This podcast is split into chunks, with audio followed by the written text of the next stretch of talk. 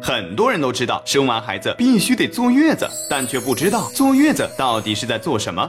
一说到坐月子，我们就会想到很多规矩：不能下床，不能刷牙，不能洗澡，不能洗头，不能吹风，不能开窗，不能看书，不能看电视，不能吃盐。如果把坐月子的规矩整理起来写成一本书，那书名应该叫《十万个不可以》。这些规矩的存在，让人觉得月子不明觉厉。但坐月子真的有必要这么活受罪吗？我们先来看看外国人是怎么坐月子的。英国凯特王妃刚生完宝宝不到十小时，就穿着高跟鞋和短裙出来跟大家打招呼了。贝嫂生小七一周就恢复了火辣身材，而且还拍了比基尼照片。美国的护士在产妇分娩后就给她喝冷饮，还让产妇在分娩当天洗澡，逼她下床运动。二十四小时后就让人抱着娃回家了。这些事儿对于咱那些坐月子的保守派来说，简直要吓死一堆宝宝了。为什么外国人敢这样坐月子？我们这些坐月子的规矩到底是怎么来的？且听十月君细细道来。其实月子这个东西在医学上指的就是产后四十二天，这段时间也叫产褥期。产妇从怀孕的状态突然解除到普通状态，身体需要一定的时间来适应，所以坐月子的问题就是这四十二天怎么过的问题。过去条件艰苦，没有沐浴和取暖设备，产妇刚生完孩子，阴道还没有完全收缩，伤口也没有愈合。如果在浴盆里洗澡，那是非常容易感染的，所以也就有了坐月子不能洗澡的说法。不能洗头呢，是因为过去没有吹风机和取暖设备，湿着头发对于怕冷的产妇来说十分容易着凉。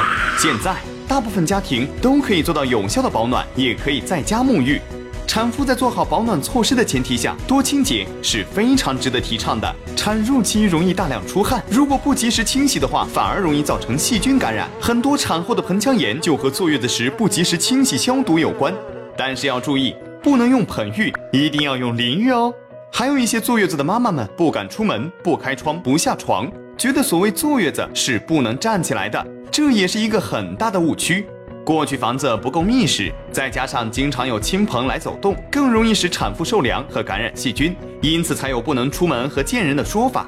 其实，产妇虽然对冷热敏感，只要做好保暖工作的话，还是要适度的多运动。长期不下床、不出门，会增加肠胀气、脏器粘连，甚至血栓栓塞的危险。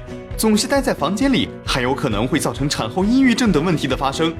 坐月子的老规矩，大都是我们勤劳勇敢的祖先们代代相传积累下来的，里面也确实蕴含了一些古老的智慧。但我们现在是二十一世纪，科技医疗水平跟古代不可同日而语，前人们总结的那些规矩，在现在未必适用。其实坐月子没那么多硬讲究，关键还是要适度。外国人之所以敢那样坐月子，是因为他们没咱这么轴。只要适度休息好，吃的营养均衡，不劳累，不忽冷忽热，干净舒服就好。说白了，坐月子坐的就是个舒服，身体舒服，心里也要舒服。得了，就按照这个标准去伺候月子吧。